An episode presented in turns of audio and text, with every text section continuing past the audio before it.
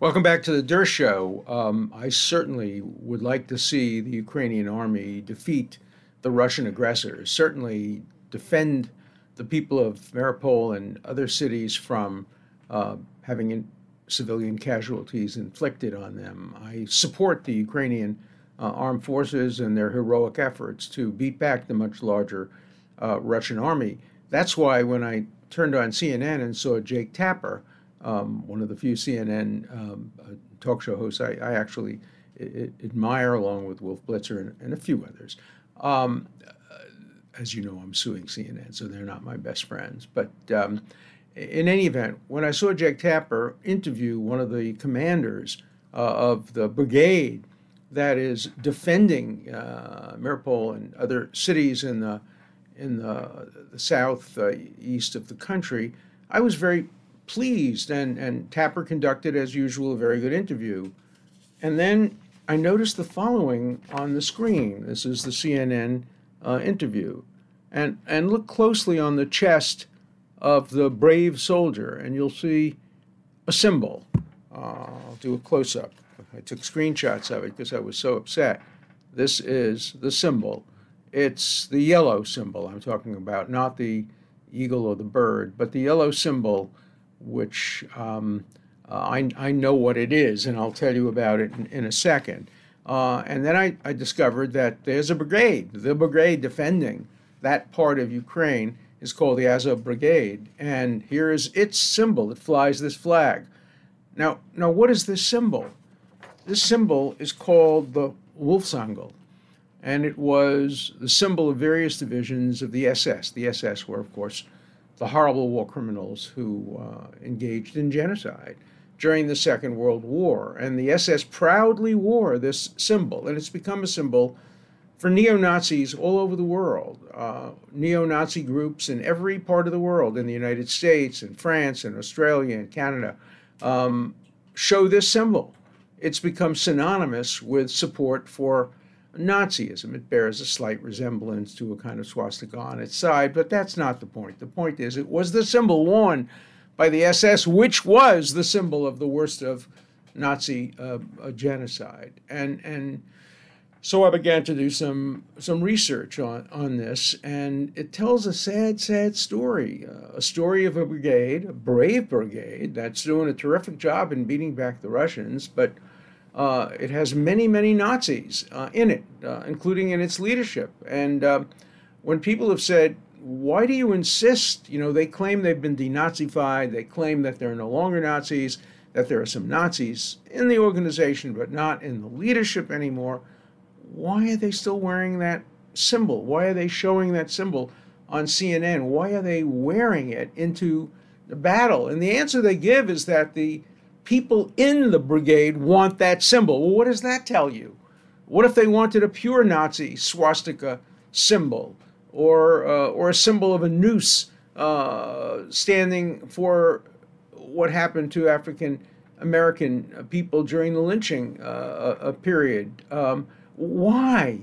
Why is Zelensky allowing uh, this Nazi symbol to be used as the official symbol of the official army of the Ukraine in that part of the country? Well, you know, the answer is this is wartime and, and, and, and we have to do what's best for Ukraine. And what's best for Ukraine is to allow whoever wants to fight for Ukraine to fight for Ukraine, regardless of what their beliefs are, regardless of what their symbols are. No, no, no. These are not people who are just joining up to fight the Ukraine. This is an official branch of the Ukrainian army. It's been in existence for many years now, and it's been doing a lot of the fighting in that part of Ukraine, and it's been it's been tolerated. I guess the answer that you would get if you sat down for a drink with Zelensky and he were being honest with you, uh, he would probably say, "Look, I don't like this symbol. I wish they didn't use it, but I can't, in the middle of a war, make demands on a group of soldiers."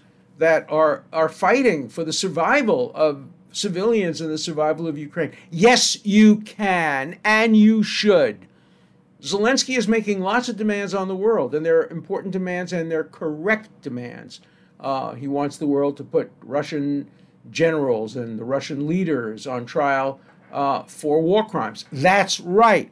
even if it's not in the interests of some other countries to do that, put principle before interest. He condemns some countries in the world for placing their own interests, their own strategic interests, above those of Ukraine. All right, he may have a right to demand that, but if he's going to demand moral purity, if he's going to demand that countries not have interests, you remember, as uh, Dean Acheson once said, countries don't have principles, they just have interests. And uh, he is asking countries to put the morality of the Ukrainian situation before their interests, and he's right to do so. But he can't sit back and, and just allow uh, the Nazi symbol to become a symbol of, of heroism. I was disappointed that Jake Tapper, who knows, because CNN actually ran a story on this brigade, the Azov Brigade, about a month earlier. Um, he knows what this symbol is, but he didn't bring it up.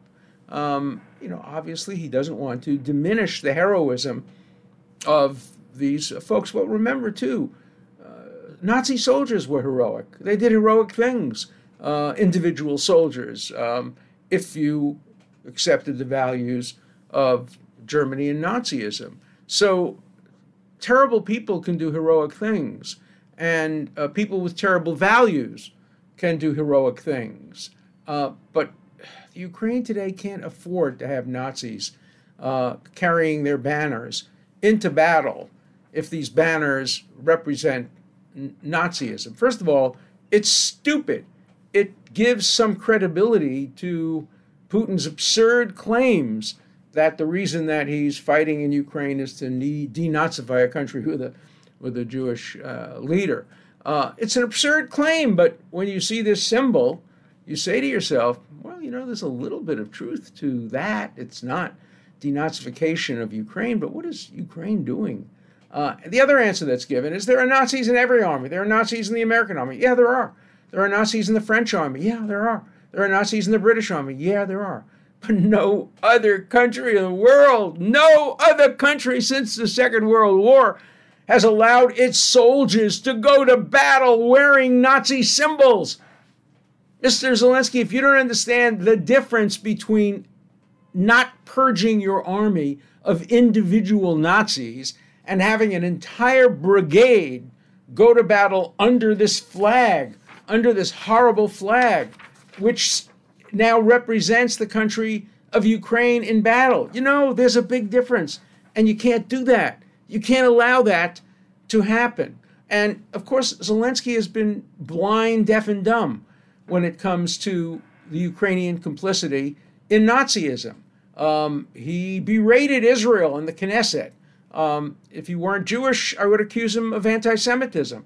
Uh, he berated Israel in the Knesset for not doing for Ukraine what the Ukrainians did for Jews during the Second World War. Well, God forbid anybody should do to Ukraine what Ukraine did to Jews during the Second World War. Zelensky is either blind or ignorant of history. I like him. I think he's a great leader, but great leaders are flawed. And he's deeply flawed when it comes to the history of Nazism and Nazi support in Ukraine during the Second World War. We all talk about Babi Yar, the single greatest horror of the Second World War. 33,000 Jewish women, babies, children were lined up in front of pits in the Babi Yar area of a park right outside of Kiev. I've been there. I've been there. I've shed tears there. I've seen the scene of the massacre.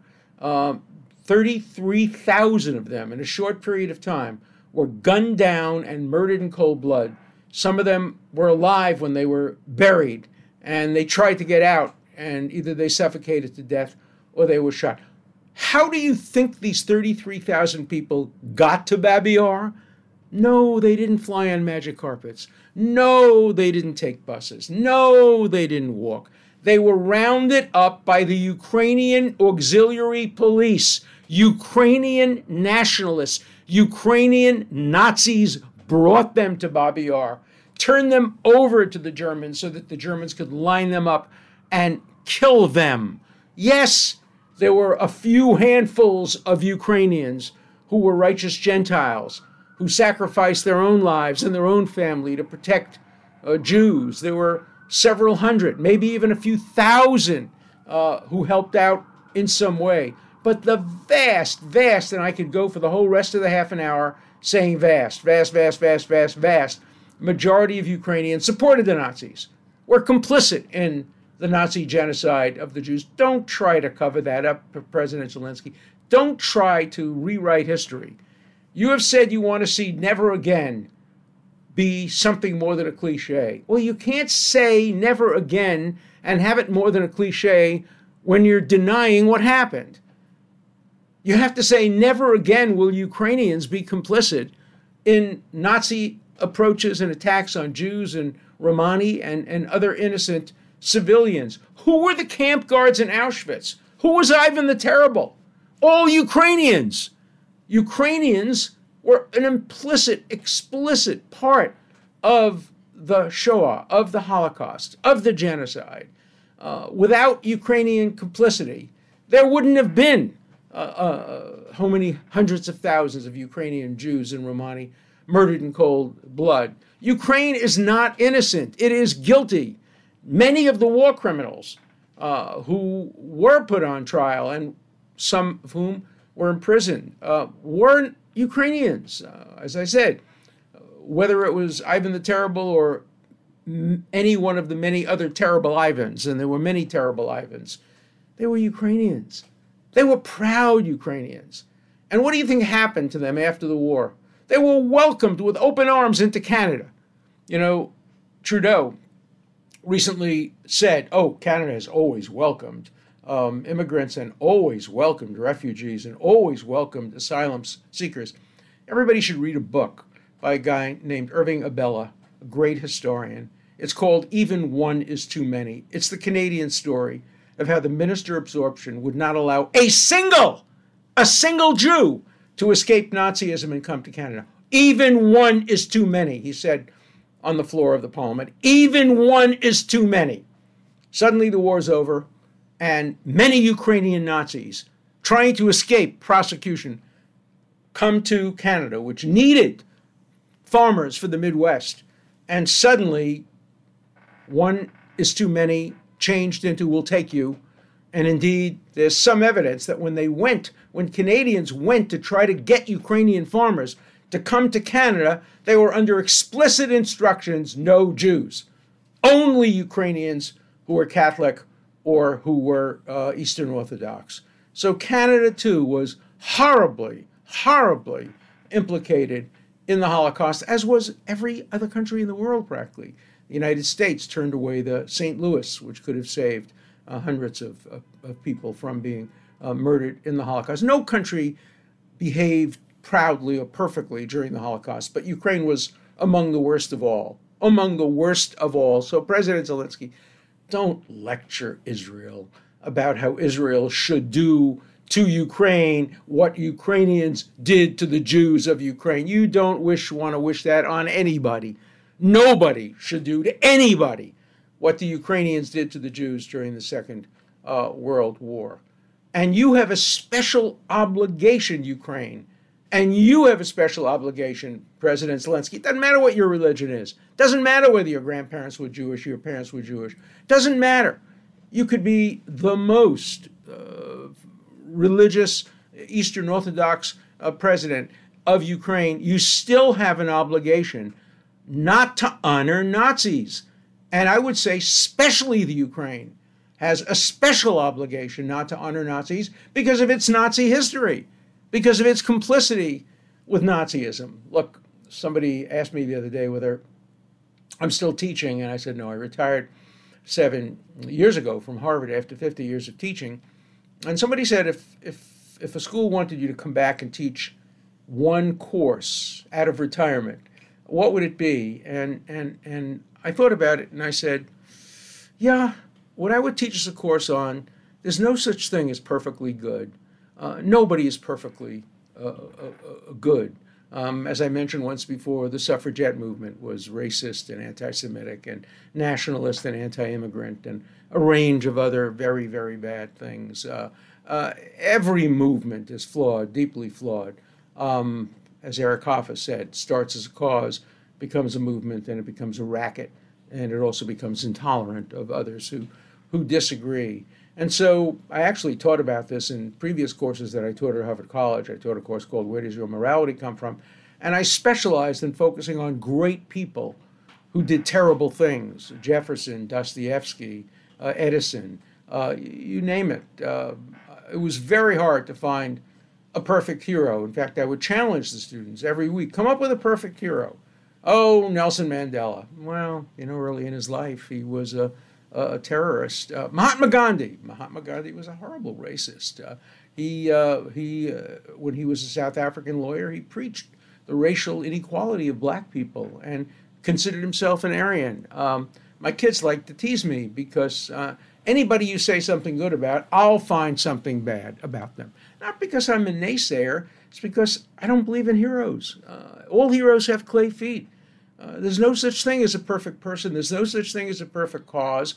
There's no such thing as perfection. The perfect is the enemy of the good. Don't aspire to perfection. You'll never reach it. Aspire to be better than you could otherwise have been. Aspire to improve yourself. Aspire to do good things, but don't try to proclaim yourself as perfect because you'll be exposed as a as a fraud. Um, uh, so that's the course I would teach, and it would disillusion everybody, and that would be my goal. I want you to be disillusioned. I don't want you to come away thinking they're great heroes and they're flawless and they're perfect and nothing bad can be said about them. Uh, elected officials, mostly we vote for the lesser of the two evils uh, when we vote in elections. Sometimes we get very good choices. That's not as as uh, common as as one would think in a democracy. The recent election in France clearly was uh, an election about whether we don't like Le Pen more than we don't like Macron, and people didn't like Macron a little less than they didn't like Le Pen. But neither of them were winning any popularity contests. Uh, today in the United States, I like Biden. I think he's doing a good job. What is his What is his rating? It's around I don't know forty percent or something uh, like that. It, it's it's far from perfect. It's far from uh, you know uh, Hall of Fame. Uh, when's the last time we had a Hall of Fame president? Um, certainly not in my lifetime, um, and uh, not in the lifetime I think of my parents and and grandparents. You go back into the history of anybody, Woodrow Wilson, racist. You go back to the history of John Kennedy. You go back to the history of Lyndon Johnson, uh, Jimmy Carter. They all had deep, deep flaws. Um, some of them hid their flaws better than others. Some of them didn't allow their flaws to influence their conduct in, in office. Um, but you show me a flawless president, and I'll show you a, fictional character, um, maybe from um, you know a, a, TV program on uh, on the West Wing or or somewhere else. But you're not going to show me a real life president or a real life uh, politician uh, who is who comes close to perfection, and we shouldn't expect that of of Zelensky. Uh, but Zelensky can do better, and he has to. He has to get rid of that symbol. He cannot allow the defenders of Mariupol, who are heroes, to be heroes wearing a variant of the swastika and a symbol of the genocide against the Jews, the Romani people, and others during the Second World War. That is immoral and that is wrong. And don't expect people to defend a country that is flying a Nazi flag. That's asking too much of people whose relatives suffered under Nazism from the Ukraine. So we have a right to demand more of Zelensky. You will be critical of this. You will say in the wartime, look, the first casualty of war is truth, morality, normalcy. Look at the terrible things we did. During the Second World War, we imprisoned 110,000 Japanese American citizens and residents just because of their natural national origin. We also imprisoned Italians and Germans in lesser numbers during the Second World War. We took away property of people without due process. We executed some people uh, who were accused of spying uh, without a trial, even though one of them was an American citizen. Don't expect perfection during wartime. But this is different. This is a televised war, and you cannot allow your battalion to go to war wearing symbols of Nazism and carrying the flag of Nazism and expect full throated support from good people, decent people, people who have suffered from Nazism, and virtually everybody suffered from Nazism. So that's my message to President Zelensky. I wish you well. I wish you good luck. I want you to win. Uh, whether you take my advice or not, I still want you to win. But if you allow Mariupol to be defended by people wearing a Nazi swastika, it will hurt your cause enormously. And I have the right to expose you and do that and make sure that the world holds you to your high principles. If you want never again to really count and not be simply a slogan, then you have to be the first one to act to make sure never again. Never again means never again shall Nazi symbols be allowed to be worn on the uniform of a democratic country like Ukraine. So shape up, do the right thing, be moral, and get rid of those hateful symbols. Okay, let's see what my friends um, on uh, the comment section have to say today. You know, it's interesting. I wish uh, Elon Musk would um, read some of my comments because he'll see what he's opening himself up to. He'll see that, you know, the vast majority who comment about me on my comments, particularly the ones who make personal attacks on me, they haven't seen the podcast. They say so. I wouldn't watch this podcast. He's a pedophile. I wouldn't watch this podcast. He's a Jew. I wouldn't watch this podcast. He thinks that Trump actually lost the election. I wouldn't watch. But then you're writing the comments. Um, I should really limit my reading of comments to people who've watched the show. Of course, I don't know for sure who's watched the show, but I try to do that. And so let's turn to some of the comments now. Um, well, I'm not Dersh. Oh, no, here's the question. Question to Dersh Could the government be sued after the government required media or social media to correct or suppress information? Is such suppression a violation of the First Amendment? Yes, it is. The government cannot suppress free speech on the internet, and the government cannot compel the private internet to correct errors on free speech. There's a United States Supreme Court decision pretty directly on point. The Miami Herald, to its everlasting shame, refused to publish a letter to the editor from somebody who had been defamed by the newspaper. The Miami Herald, which specializes in, in, in defamation, is has done it for many years and has often been an irresponsible newspaper when it comes to uh, defamation. Uh, but uh, somebody wrote, a politician was defamed, and he said, I want to write a letter to the editor correcting the record. And the Miami Herald said, No, we're not going to print your, your letter to the editor. And uh, he sued, went up to the United States Supreme Court. United States Supreme Court basically said, Of course, they should print the letter to the editor. That's what good journalism requires. But the First Amendment is not about good journalism, and so we can't compel um, the government. Uh, the government can't compel the independent um, um, uh, newspaper, the Miami Herald, to publish a true response to a false story. And so the answer, I think, is, is fairly clear. Uh, and then there was a second comment right after that. Well, I'm not Dersh, but no, the government can't, but the government can't be, but no, the government can't be sued. In the United States, the federal government has sovereign immunity, and it can't be sued unless it raises that immunity. Pretty sure that's right. Pretty sure that's wrong. It's not right. The government can be sued. The government's sued every day. Um, if you violate the Constitution, if you violate the First Amendment, the Fifth Amendment, the Sixth Amendment, you can be sued. There are limits on suing the government for damages, but there are no limits on enforcing uh, government entities to comply with the Constitution. So if um, Twitter was required by the Justice Department or the FCC or somebody to correct an erroneous speech, they could sue the government and they would, I believe, win. Um, Mr. Dershowitz, do you agree with Musk when he said that Twitter is the new digital town square? Yes, I do. I think Twitter is among the digital town squares. And of course, you can get up in the Times Square and babble have you ever been to Hyde Park? Most of the people who speak in Hyde Park are either certified to be insane or racist or just nuts, just bonkers.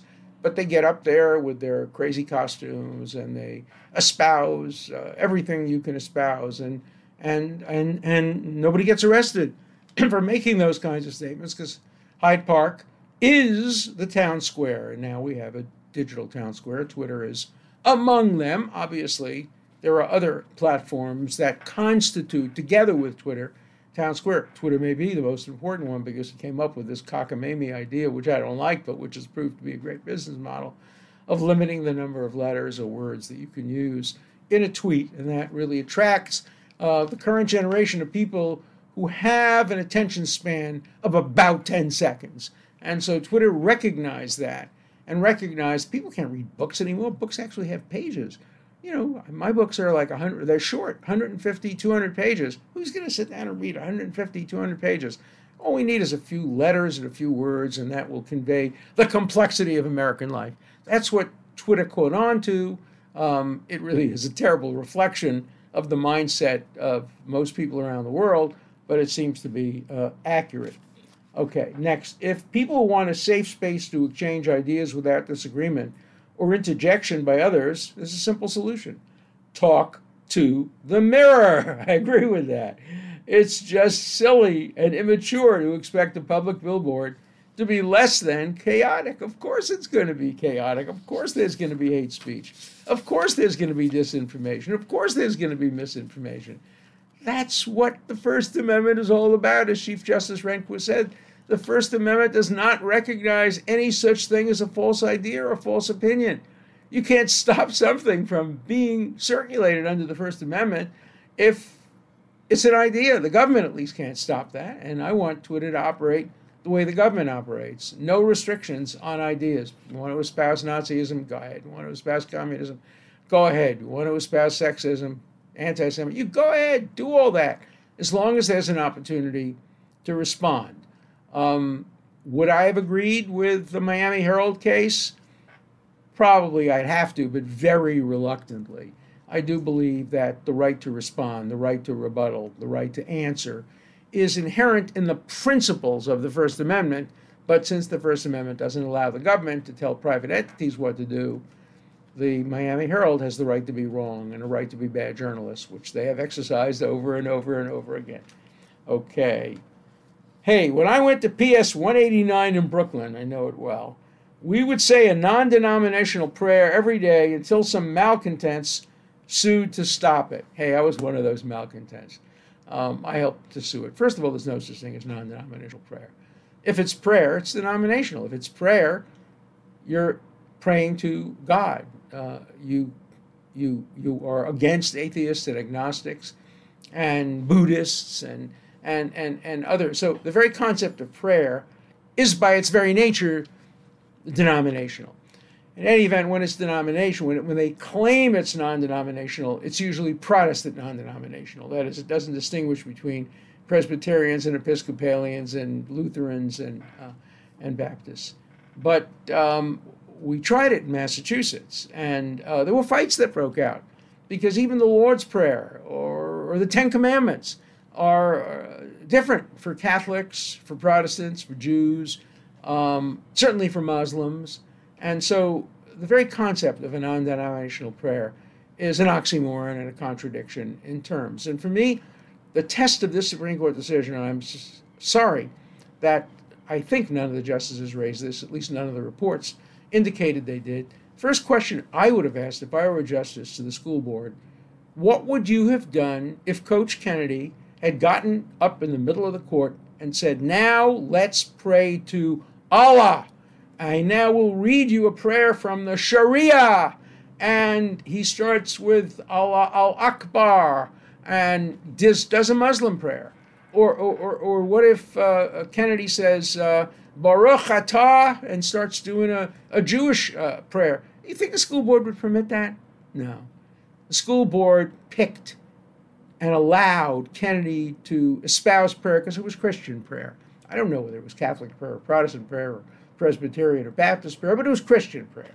And, um, and the test is whether he, they would have allowed an atheist to get up there and say, uh, There is no God, or I doubt that there is a God. We won this game based on our own fortitude and experience, and those people who claim who cross themselves when they score a touchdown are crossing themselves to a non existent God. You think they'd allow that? Of course not. You think they'd allow Muslim prayer? Of course not.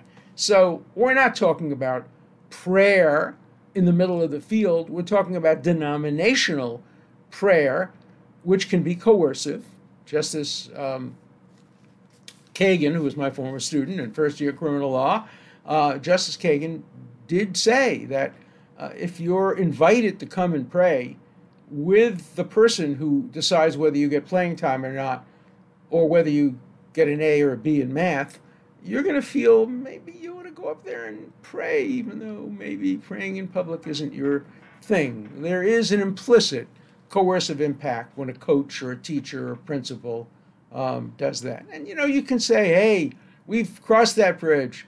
Every day, the Supreme Court starts its session with God save this honorable Supreme Court on April Fool's when I was a law clerk. We got the clerk, who was a very nice guy, to joke and just mumble. Nobody heard. The justices didn't hear it, only the clerks heard it.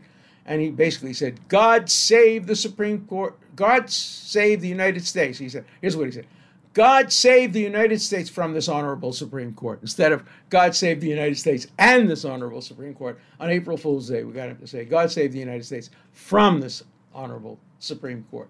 Uh, fortunately, the justices didn't hear it. We got a good laugh out of it. That was the end of it. But uh, the Supreme Court opens with prayer. Uh, the House of Representatives opens for prayer. The Senate opens for prayer. That's all wrong. It's all in violation of the Constitution. Thomas Jefferson would not have uh, countenanced it. He refused to have a day of thanksgiving and a day of prayer. Uh, of course, he's not the only one who uh, was among the founding fathers, but a purist view of the First Amendment, a view that I would take, would prohibit uh, prayer uh, in Congress, prohibit prayer, or by a, by a minister opening Congress. Anybody can pray. Uh, senators and congressmen really need to pray as hard as they can for their own salvation, but that's a private matter. But to have the Senate and, and the House of Representatives open with prayer, or the Supreme Court open with prayer, is to me a violation of the First Amendment, but that's not what the Supreme Court has said. And I predict, remember, I don't predict outcomes based on my preference. My preference would be the Supreme Court would uphold the firing, or at least telling this coach you can't have public prayer in the middle of the football field after a game. I would hope they would do that, but they're not going to do that. They're going to find a way of upholding this kind of prayer and uh, give Coach Kennedy his job back. So remember again, don't ask me to predict the outcome of a court and expect me to give my opinion. I'm not going to give you my opinion. I'm going to do an analysis of how I think the case will come out, and it will often be different from my opinion. Okay, so that's it for this uh, week. Uh, looking forward to seeing you next week. If you want to see me uh, during the week, if you miss me on Thursdays, Fridays, Saturdays, and Sundays, just go in locals. And every day I express my views on a range of subjects um, on Elon Musk. I talked about today what if George Soros had uh, owned uh, the paper? You know, who complained when Bezos bought the Washington Post? Now, of course, the Washington Post is not Twitter, but it's still an important uh, media outlet. So let's try to have few rules for this show no censorship, no hypocrisy. We're going to have hypocrisy, obviously, but I will not engage in hypocrisy. For me, every argument I make has to pass the shoe on the other foot test. And if you ever catch me not passing the shoe on the other foot test, call me on it. I don't think you're going to find me not passing the shoe on the other test, uh, shoe on the other foot test. Well, see you next Monday.